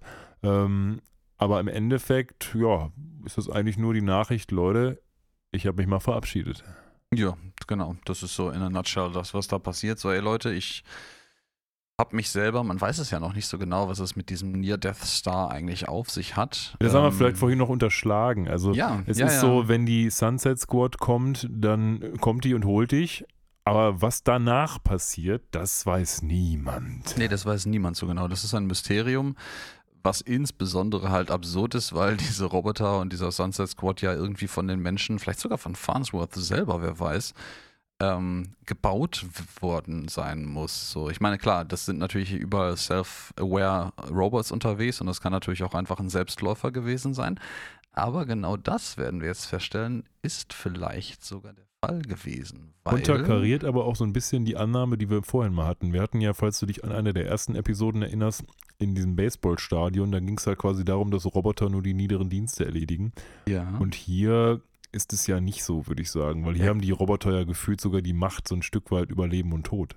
Das stimmt. Aber äh, Farnsworth sagt ja selber auch, er hat die angerufen. Das heißt, also entweder hat er sich so erfolgreich 150 gemogelt, dass sie das gar nicht mitgekriegt haben und ihn bei einem authentischen 160 auf jeden Fall automatisch eingesackt hätten. Ähm, oder aber man muss die aktiv rufen, wenn es soweit ist. Das Glaube ich aber nicht, weil dann wird die Hälfte so des ja, Sinn, genau, macht eigentlich keinen Sinn. Ähm, aber ähm, ich sag mal, diese Aussage von wegen irgendwie, die Roboter machen immer nur die niedere Arbeit, das war in dem Burns Ball Stadium, bei dem Stadion, ja, genau. die Episode. Die ist auch komplett bis dahin schon nicht sonderlich stimmig, weil es gibt ja auch den, den Robot Preacher, der also ein, ein, ein Priester einer Gemeinde, ja ein sehr angesehenes Gemeindemitglied eigentlich ist und eine sehr, sehr wichtige Rolle auch äh, einnahm. Ja, es war wieder und, so, eine typische, äh, so ein typisches One-Trick-Pony, das sie für diese Episode mal rausgezogen haben. Ja, das ist halt, das ist halt ein, ein, ein, ein Device, um halt irgendwie einen Running Gag oder einen Gag allgemein aufzubauen. Ja gut, aber jedenfalls, ähm, die sind halt irgendwie jetzt am Diskutieren. Wie kriegen sie den jetzt wieder? Und Qbert glänzt wieder mit seiner bisherigen Annahme, es ist völlig unmöglich und unmöglich und äh, unmöglich. Also er ist der Meinung, dass es komplett unmöglich ist. Ähm, diesen, er ist immer der Meinung, die, dass ja, alles ja, unmöglich ist. Das aufzuspüren. So. Und Lila, alle anderen sagen, nein, das ist nicht unmöglich. Ich glaube, maßgeblich Fry diskutiert hier herum. Und Lila sagt dann, wir finden ihn mit dem Smelloscope. Das finde ich so als, als äh, Überleitung sehr, sehr spannend. Ähm, sie glaubt nämlich, dass sie einfach im All nach äh, äh alten Leute-Geruch ja, äh, schnüffeln kann. Und dadurch, dass ja auf diesem Near Death Star eine ganze, ganze, ganze, ganze Menge alter Leute, also über 160-Jährige, das ist schon respektabel, sein müssen, muss das echt intensiv nach alten Leuten riechen da. Ja, ja völlig richtig. Finde ich, find ich sehr schön, ja. Ja, am Ende finden sie ja dann auch den Professor über das Smelloscope und äh, ja, dann geht's ab zur sogenannten Flying Machine, wie Bender sie nennt. The Flying Machine. Er, er lässt es sich vorher natürlich nicht noch äh, nicht nehmen, äh, mehr oder weniger heimlich Qbert einfach zu äh, Tasern von hinten, weil der ihm einfach zu sehr auf den Sack geht. Ich glaube, der geht einfach jedem auf den Sack. Und sie sind dann und, im Spaceship äh, und fliegen dahin und offensichtlich hat das Spaceship jetzt auch so eine Art von Smelloscope. das hat so ein Smello-Periscope, das ist wie so ein U-Boot-Periskop, genau. nur mit so einem Nasenadapter, wo Fry irgendwie sagt so links, nein oben, nein rechts. Genau, der, genau ja? so, so machen die das, ja. Ja, finde ich, find ich auch sehr schön irgendwie. Bender und Qubit haben hier noch so einen kleinen Schlagabtausch irgendwie. Und ähm, ja, dann finden sie den Near Death Star, der, Near Death Star. der, der tatsächlich ähm, vorgreifenderweise ein bisschen aussieht wie die Infosphere aus, äh, der, glaube ich, in einer Staffel 4 Episode erst. Ja, ja, das stimmt. Und natürlich ein Stück weit logischerweise wie der richtige der Todesstern. Der Todesstern, genau. Ja, ja, also es ist halt nah am Todesstern dran, ja, das Ding ist sagen. auch riesig, denn das kleine ja. Mini-Raum, also was heißt das kleine Mini-Raumschiff? Das Raumschiff von Planet Express verschwindet quasi förmlich, als sie da hinfliegen. Genau, es verschwindet, als sie da hinfliegen und in näherer Ansicht sieht man dann auch wirklich stadtähnliche Strukturen auf der Oberfläche dieses Near Death Stars mit Landeplattformen für Raumschiffen und so einer riesigen, riesigen Kuppel. Ja. Ähm, das ist alles schon, schon echt large scale, was da passiert. Und die landen dann jedenfalls. Also irgendwie kriegen sie es dahin zu landen. Und jetzt kommt ähm, wieder so, ich nenne das mal, oder wie ich, ich habe ja auch eine Rollenspielrunde gehabt und da haben wir sowas immer den großen Bluff genannt. ähm, denn sie verkleiden, also Bender und Lila verkleiden sich jetzt auch als Grim Reaper, indem sie einfach nur so eine olle Kapuze aufsetzen. Und Fry muss jetzt einen 160-Jährigen spielen. Das macht er eigentlich ganz gut, indem er so seine Haltung korrigiert und plötzlich nur noch so redet und seine Hose so hoch. Zieht sich seine Hose so quasi unter die Achseln so, äh, äh, Kinder geht von meinem Rasen runter, ja. Und äh, er muss dann auch noch so, einen, so einen Buckel kriegen und da stecken sie dann den Q-Bird drunter, der das nicht so witzig findet. Dann setzen sie dem so, so Gläser auf, also eine Brille auf, wie der Professor sie auch hat und dann geht's los. Der Q-Bird findet in dem Moment noch was anderes gar nicht witzig, dass sie nämlich zur Verifizierung noch eine DNA-Probe äh, vom, vom Professor brauchen und da Q-Bird ja eine identische Kopie ist, ähm, holt Bender einfach so eine riesige Spritze raus und äh, man hört ihn nur aus dem Off dann noch schreien. Ähm, ja. Man kann auch völlig verstehen, warum er geschrien haben muss, weil dieses DNA-Sample, was er dann gleich den Wachen präsentiert, ist halt einfach wirklich so ein, so ein riesiges Limonadenglas. Das sind irgendwie fünf oder sechs Liter an DNA-Probe, die er aus dem armen Jungen rausgesaugt haben muss. Ja. Ich habe mich jetzt, die gehen dann ja da zur Schranke quasi. Die Schranke ist ja auch selber Schranke, ein Roboter. Die Schranke ist geil, die Schranke ist ein Roboter, ja. Oder zwei Roboter. Ähm, da habe ich mich so ein bisschen an diesen äh, Roboter aus oder an die Roboter aus Fear of a Bot Planet erinnert, die auch irgendwie ja. zu blöde sind zu erkennen, dass es irgendwie ein Fake ist, was hier gerade passiert. Ja, so, ey, du verlierst da gerade Motoröl. Nein, du pinkelst, oh mein Gott, ein Mensch. Ja, die ja. sagen eben auch so, naja, was macht ihr hier, wer seid ihr überhaupt? Und dann gibt sich Fry quasi als Hubert Farnsworth aus und sagt, er ist rausgelaufen. Ähm, und die sagen, ja, ist ja Quatsch, so ein, so ein Mist, du bist überhaupt nicht 160 und dann fängt er so an mit so typischen Plattitüden, ja, ihr, ihr Kinder geht von meinem Rasen runter oder sowas. Und dann, so, oh ja. Oh, hm, das klingt so wie ein alter Mann, das kann schon sein. Aber wir brauchen noch das ja. DNA-Sample und dann kommt eben dieses riesige dieses Glas. riesige Limonadenglas, ja. ja. Ich finde das schön. Vorher sieht man noch so einen kleinen Einspieler, wie halt irgendwie da die alten Leute verarbeitet und äh, werden, wenn sie ankommen. Also wirklich halt irgendwie ich will nicht sagen, äh, äh, ähm, Nein, nein, nein, nein. Ich möchte das, das möchte ich nicht in den Mund nehmen. Äh, aber äh, ähm, sagen, sagen wir äh, Gefängnisverhältnisse, aber sehr automatisiert. Also die werden halt quasi ihrer Kleidung beraubt durch so einen riesigen Staubsauger. Dann werden die einmal in so einem, wie in so einem riesigen äh, Plastikei äh, werden die einmal gewaschen und äh, durch so ein Rohr nach unten gesaugt und trocken geföhnt und in, wieder in, in, in Standardklamotten geworfen und dann in so einen, ähm, in so einen Rocker-Jockey, so einen, so einen Schaukelstuhl gestopft. Eine Frage habe ich dazu. Ja. Du hast ja recht, die werden in so einen Schaukelstuhl gesetzt und dann fahren die irgendwo hin, was wir nicht sehen. Genau. Wir sehen später, dass die ja alle in so eine Art von ja, Matrix-ähnlichen äh, Schlauchsystem integriert sind, wo die alle mhm. in so mhm. Pseudokammern liegen. Warum steckt man die hier jetzt erstmal auf den Schaukelstuhl? Und wo fahren die hin? Fahren die dann zu dieser Kammer mit dem Schaukelstuhl und werden da reingesetzt? Vielleicht ist das so ein bisschen ähm, die, die positive, die Positivity, die Vorbereitung. Also man möchte, dass die vorher ein gutes Gefühl dabei haben und dass das in irgendeiner Form was Positives wird, was sie hier erleben werden. Keine ja, vielleicht, Ahnung. aber hat mich irgendwie irritiert, in der, als ich das dann also später gesehen habe. Es ist am, am Ende des Tages ist es auch einfach lustig. Ja, ja, äh, der geschenkt. Aber irgendwie habe ich mir so überlegt, wie könnte das denn jetzt aussehen, was danach passiert? Und das macht ja irgendwie nur so halb Sinn. Ja, jetzt haben wir gerade nochmal dieses riesige Einmachglas hier oder Limonadenbottich ähm, davor. Und ja, stimmt, dann, dann gibt es noch einen kleinen Fehler irgendwie, dass ähm, Qbert sich natürlich wieder mal aufregt und irgendwas Impossible oder Preposterous oder irgendwas sagt und ähm, dann redet sich frei raus einfach, ja, ich habe einfach äh, Talking Hunch Syndrome, also, also redender Buckel äh, ja, Syndrom. Weil, weil, der Qbert ja noch der Buckel von ihm ist und unter seinem genau. riesigen Kittel liegt. Mhm.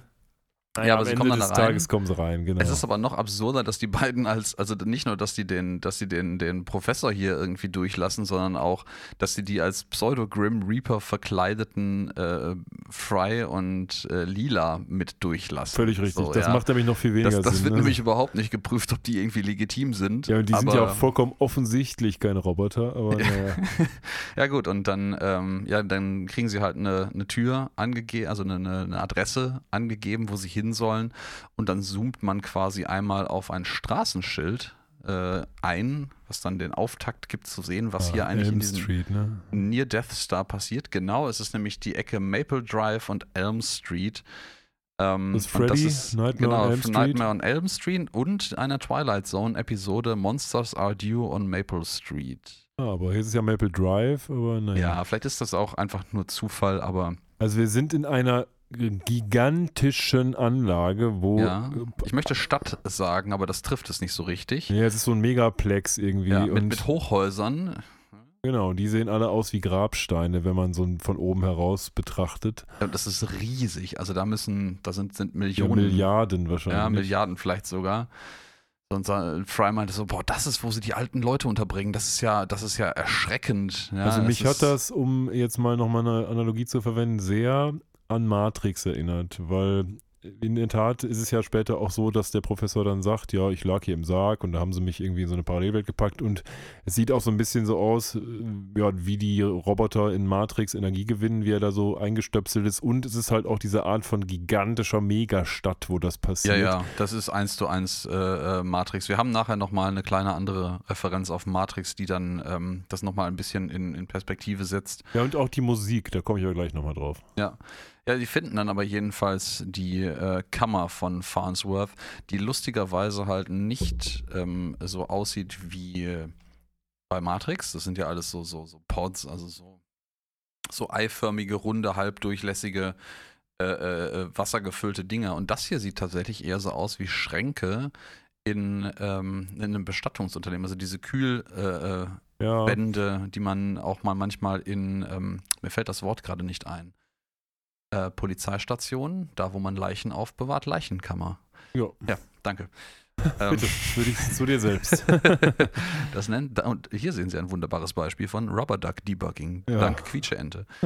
ähm, ja, aber es sieht auch ein bisschen aus wie ähm, dort, wo die Borg ihre Leute, äh, sag ich mal, umwandeln bei Star Trek. Das kann auch äh, da hier so ein bisschen die Mutter des, äh, der ja, Idee gewesen ja keine sein. Cyborgs, aber ja, aber hier haben wir, wir sehen jedenfalls den, den Professor hier in so einer, fast eigentlich schon so ein, wie so, wie so ein OP-medizinischen Kittel, ne? Das ist dann so ein komisches, auffälliges Grün mit so einem kleinen oh, schwarzen Gürtel. Stimmt. Und der hat halt eine ganze, ganze Menge solcher Saugnäpfe am Körper, einfach lustigerweise auch auf seiner Kleidung. Was die ja, dazu suchen, gar haben, nichts, weiß ich nicht so recht. Die beiden, die sind dann alle erstmal irgendwie schockiert und boah, er, er, er atmet, er sieht so tot aus, aber auch so natürlich und Dealer fängt dann an mit so, ja, wir müssen diese ganzen Stöpsel total vorsichtig entfernen, damit er irgendwie keinen Schock erleidet. Und dann kommt halt irgendwie eine Wache natürlich an, wie das so ist, greift Lila das Ding einfach und es macht einfach plopp, plopp, plopp, plopp, plopp, plopp und alle diese Dinger fallen ab. Das ist auch so eine Trope irgendwie. Jeder, der irgendwie mit Schläuchen drin ist, das Erste, was man sagt, oh, ihr müsst aufpassen, das könnte hier jetzt schwierig werden, wenn du alles sofort abnimmst. Das ist auch so eine, so eine komödiantische Trope, einfach zuerst zu sagen, dass du es total vorsichtig machen musst und dann reißt es ja, doch alles irgendwie ab ja, oder stolperst drüber oder bist du dumm dafür. Dann schon kommen die Wachroboter, mhm. die wohl eine Hommage an Darth Vader sein sollen, so sehen sie nämlich aus. Ja. Die haben auch alle so schwarze, also sind schwarz gehalten und haben so einen, ja, diesen typischen Darth Vader-Helm, würde ich sagen, auf. Mhm. Ähm, äh, dabei fällt mir ein, das haben wir vorhin gar nicht erwähnt, beziehungsweise ich nicht, Captain Muskie, unser Captain Pike, ähm, Äquivalent am Anfang, der wird ja mit so einer Darth Vader-ähnlichen Themenmusik eingespielt. Mhm. Und äh, die Parallele zwischen denen könnte sein, beide haben eine, eine, eine, eine schwarzes Gerät, was sie quasi ummantelt, was sie am Leben erhält. Das stimmt, wobei, ja, zu Darth Vader meinst du jetzt? Ja, ja zu Darth Vader zu und Robotern. Captain Pike. Ja, ja völlig richtig. hier völlig Captain richtig. Mosky. Ja, ja ist, ist so, ja. Ähm, das fiel wobei mir gerade ein, als wir diese, diese Darth Vader-ähnlichen Roboter hier sehen. Ja, doch, wahrscheinlich hält der Rollstuhl von Pike ihn auch im Leben, ja. Was wir hier im Übrigen gerade nochmal sehen, das ist mir im Hintergrund eben aufgefallen. Das ist beim ersten Durchschauen, habe ich das gar nicht bemerkt. Man sieht hier einmal in der Verfolgungsjagd, sieht man im Hintergrund den Himmel dieser dieser, dieser äh, Reihen um Reihen um Reihen an äh, Hochhäusern ähm, in, in Grabsteinform ja. mit Toten.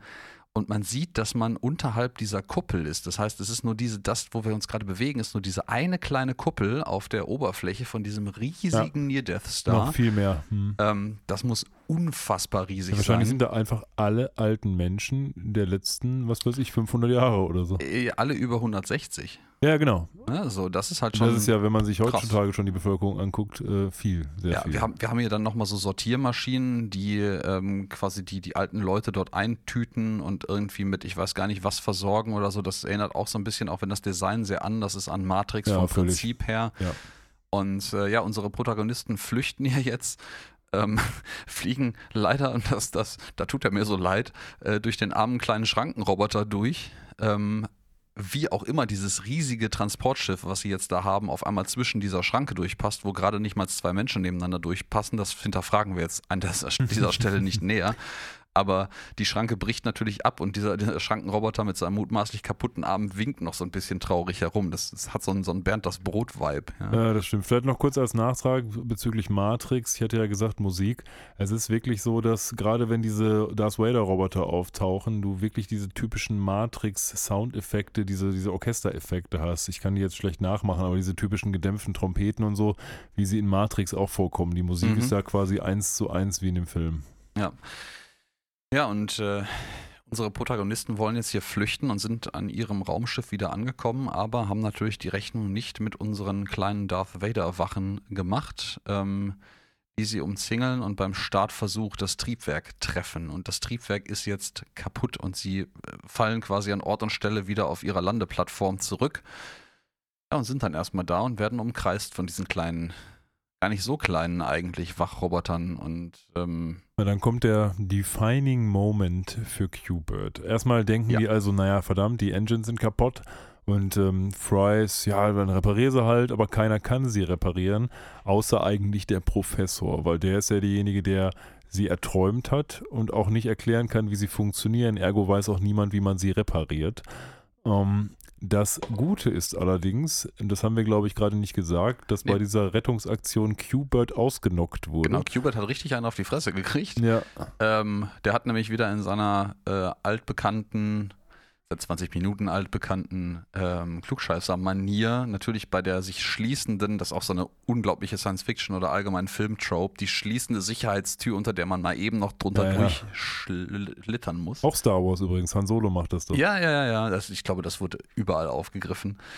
Ähm, ja, der schlittert da jedenfalls durch oder wollen durchschlittern und sagt, ah, das passt natürlich nicht, das passt gar nicht. Und doch, es passt, aber nur wenn Qbert richtig an auf die Fresse kriegt. Der kriegt nämlich die Tür genau in die Fresse ähm, und ist dann natürlich erstmal ausgenockt. Ja, und dann erwacht er aus seinem Schock und hat offensichtlich innerhalb seiner, seiner Unconsciousness eine Eingebung gehabt. Nämlich er erwacht und sagt, ich weiß, wie es funktioniert. Ich weiß jetzt, wie diese Engines funktionieren und kann sie deswegen auch reparieren. Mhm. Und, und er sagt, was sehr wichtig ist sogar. Aber fahr fort. Äh, ja, genau. Da wollte ich wahrscheinlich auch, wahrscheinlich wollte es auf dasselbe hinaus. Er erklärt uns nämlich dann, wie dieser Antrieb funktioniert. Das ist ne, wahrscheinlich das, was du auch sagen wolltest. Ne? Exakt, ne? natürlich. Und wie funktioniert denn dieser Antrieb? Ja, der Antrieb, er realisiert nämlich, dass, äh, obwohl im Jahr 2338 die Lichtgeschwindigkeit angehoben wurde, einstimmig aller äh, Wissenschaftler, ähm, dieser Antrieb trotzdem Überlichtgeschwindigkeit ermöglicht, weil er nämlich nicht das Raumschiff bewegt, sondern einfach das ganze Universum drumherum.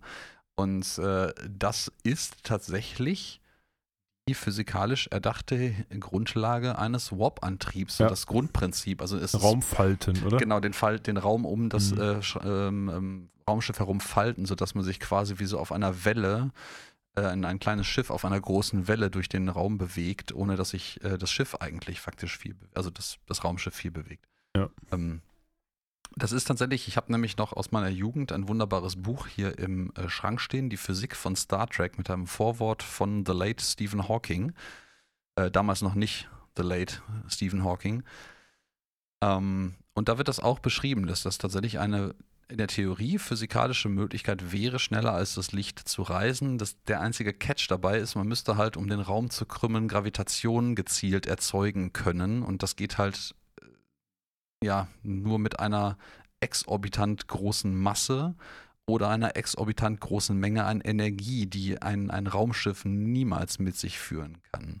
Es gibt ja zum Beispiel, jetzt ist aber auch letztes Star Trek-Wissen, eine Alternative zum Warp-Antrieb, Antrieb, denn Trieb, Trieb. die Romulaner in, in, The Next Generation benutzen keinen Warp-Antrieb, sondern einen sogenannten schwarze Loch-Antrieb. Die haben nämlich in jedem ja. ihrer Raumschiffe ein kleines schwarzes Loch drin und scheinbar wahrscheinlich um die Energie zu e-, extrahieren dafür. Ähm, aber das mhm. nur nochmal am Rande. Ja, das wäre eher so ein Wurmloch-Ding. Ein Einstein-Rosenbrücken, wie sie auch genannt ja, werden. Genau. Ähm, das ist äh, auch so ein äh, Event Horizon Ding. Wer den Film noch nicht kennt, äh, ich habe nichts gesagt. Guckt euch diesen Film an. Er ist großartig, er ist gruselig. Äh, irgendwie 1997, 1998 mit Sam, Sam, Neill, ja. genau. Und Lawrence Fishburne tatsächlich auch vor Matrix. Ja, Tatsache. Ein großartiger Film. Ja gut, was passiert? Ähm, es gibt jetzt also so eine Reunion, sag ich mal, zwischen Vater und Sohn. Das reimt sich sogar. Und mhm ja, er nähert sich an, denn er sagt, gut, ich habe es jetzt begriffen, es ist doch eine tolle Sache, sowas zu erfinden und ich habe jetzt auch begriffen, was du mir da erzählst, Vater, das ist gar nicht so blöd, weil du hast ja recht, es hat funktioniert. Und dann nähern sich die beiden eben an, indem dann der Qbert auch am Ende sagt, ich kann mir schon ganz gut vorstellen, in deine Fußstapfen zu treten. Ja, und er hat jetzt auch verstanden, was es heißt, ein Wissenschaftler zu sein, nämlich einfach outside of the box zu denken. So, und jetzt haben wir hier nochmal, äh, nachdem er dann, während er das spricht, das Raumschiff repariert und Bender jetzt derjenige ist, der den so that's a load of bullcrap äh, Part übernimmt, sieht man jetzt nochmal eine Matrix Referenz, nämlich das, Flug, das, das Raumschiff hebt jetzt in Bullet Time ab. Also die, die Triebwerke sind gestartet, die Kamera macht eine halbe Rundfahrt um das Raumschiff herum und sie sausen davon.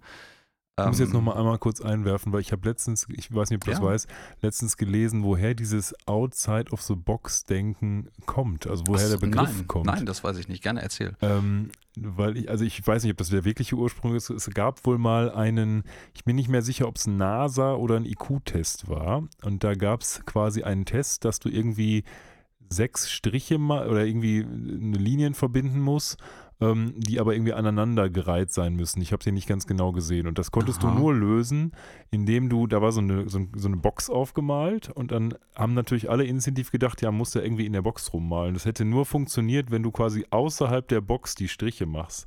Und daher das vermute ich mal, kommt dieser Begriff. Ist mir letztens irgendwie so, ich weiß gar nicht warum, aber letztens vor die Flinte gelaufen. Das ist in der Tat sehr smart, ja. Das, ähm.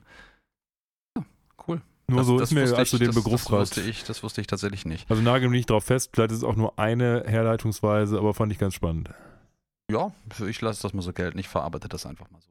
Ähm, ja, und auf der Flucht sehen wir hier noch ein letztes Mal eine Star Wars-Referenz. Das ist nämlich jetzt, ich weiß gar nicht aus welchem Teil, aber ich glaube, es ist bunte, buntes Potpourri aus diversen Verfolgungsjagden auf der Oberfläche von dem ähm, Death Star und anderen Strukturen. Man sieht halt irgendwie, wie hier diese bekannten ähm, Geschütztürme dem Planet Express Schiff hinterherfeuern, aber es nützt nichts. Die sind jetzt schon quasi auf dem Weg zum zur Lichtgeschwindigkeit, Überlichtgeschwindigkeit und sausen davon. Ja, so ist das. Und dann ist man später wieder im Planet Express Hauptquartier, wo dann alle sich freuen, dass der Professor quasi ja so gut wie neu ist, so gut wie ein 140-Jähriger ist. Und sich bei dem Freudensprung, der er vollführt, auch nur, nur einen Knöchel gebrochen hat. Und hier kommt jetzt eben auch nochmal die konkrete Matrix-Anspielung, weil die Fry fragt ihn auch, naja, was ist denn da passiert, als du da in diesem Sarg warst? Dann sagt der Professor, naja gut, ich war in dieser bizarren virtuellen Welt und ähm, ich beschreibe diese virtuelle Welt aber quasi so wie ein Altersheim heutzutage. Also er hat quasi Bingo gespielt und meine Söhne haben mich nie angerufen oder meine Kinder haben mich nie angerufen. Und da habe ich mich auch so gefragt, naja, ist das jetzt noch am Ende mal leichte Kritik am, sage ich mal, Renten- und Alterssystem der USA beziehungsweise der ganzen Welt? Wahrscheinlich schon. Mhm. Aber ja, glaube, ausweislich äh, des Audiokommentares ähm, ist das tatsächlich auch eine Referenz darauf, dass einer der Showrunner hier eine Weile lang in San Francisco gelebt hat.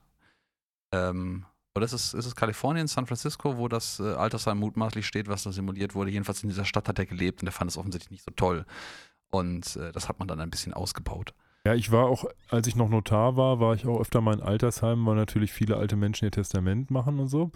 Ähm, und ich muss sagen, ich fand das auch mal eher unangenehm, da reinzugehen. Nicht schön, nein. Weil das halt wirklich nicht, also ich vielleicht interessiert es einen als alter Mensch nicht mehr und man ist froh, dass man die Gesellschaft hat, das kann ich nicht beurteilen. Aber als verhältnismäßig junger Mensch ist es schon irgendwie komisch. Das ist so eine Stufe vor, halt irgendwie ins Krankenhaus zu gehen, finde ich. Ja, und das ja, ja. ist irgendwie ist unangenehm.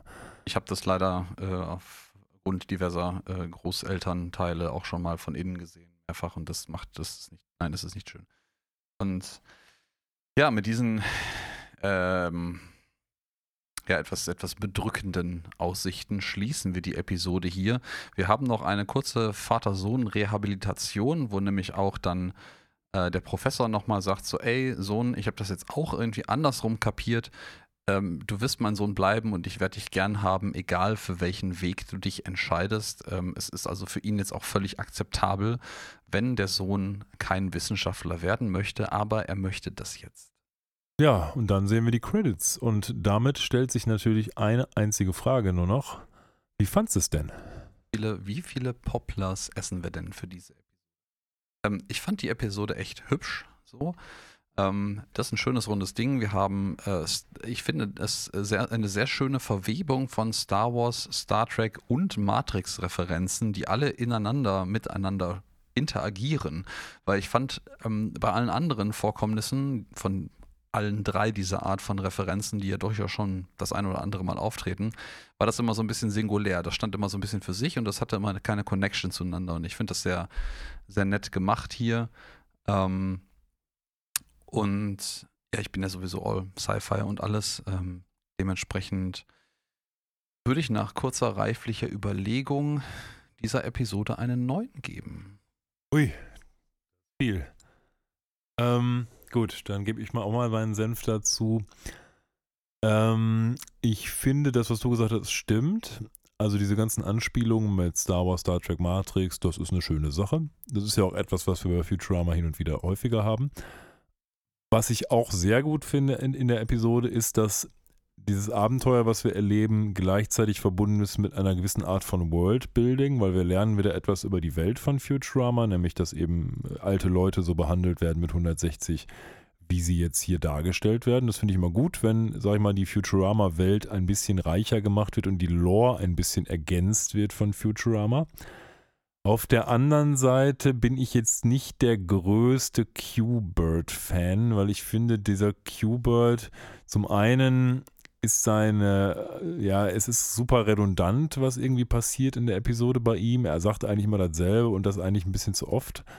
Und ich finde, ja, man wollte jetzt natürlich diese Vater-Sohn-Geschichte vielleicht ein bisschen erzählen, aber so, so richtig super viel zur Episode trägt er jetzt eigentlich auch gar nicht bei, weil die Episode hätte sicherlich auch funktioniert, wenn Qbert gar nicht dabei gewesen wäre. Dann hätte man sich vielleicht überlegen müssen, wie komme ich jetzt da rein als Farnsworth.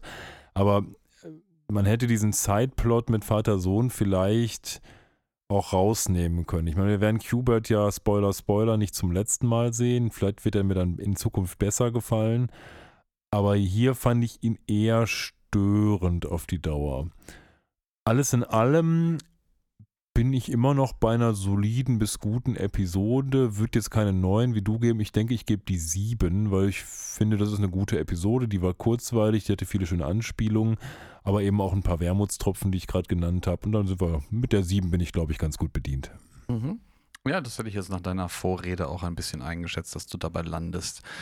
Ähm, und ja, Qbert ist ein bisschen austauschbar, aber ich finde, das ist gerechtfertigt ein bisschen, weil Qbert ist hier halt einfach auch das nervige kleine Klugscheißerkind. Vielleicht auch so ein kleines bisschen so, wie man sich den Professor früher vorgestellt das, hat. Das äh, sicherlich so. Ne? Ja. so.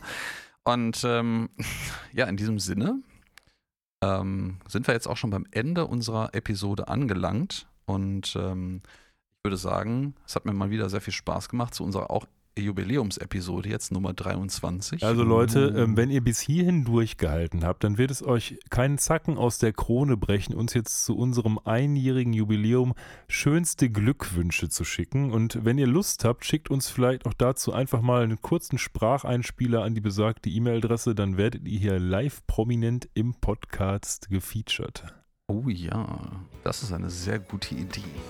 Und ihr könnt das natürlich auch als Instagram-Sprachnachricht tun. Auch das kriegen wir irgendwie verwurstet. Ja, wir können uns auch ähm. anrufen oder Rauchzeichen schicken oder uns euch vor unsere Tür stellen und nachts ein Liedchen trällern. Das nehmen wir dann ja. einfach auf, wie ihr möchtet. Alles, was irgendwie akustisch wiedergebbar ist. Rauchzeichen sind vielleicht ein bisschen hardcore, wenn die schon anfangen, Geräusche zu machen. Aber das. Wir schweifen ab. Ja, und ich würde sagen, verabschieden wir uns oder? einfach. Genau, das war's für heute.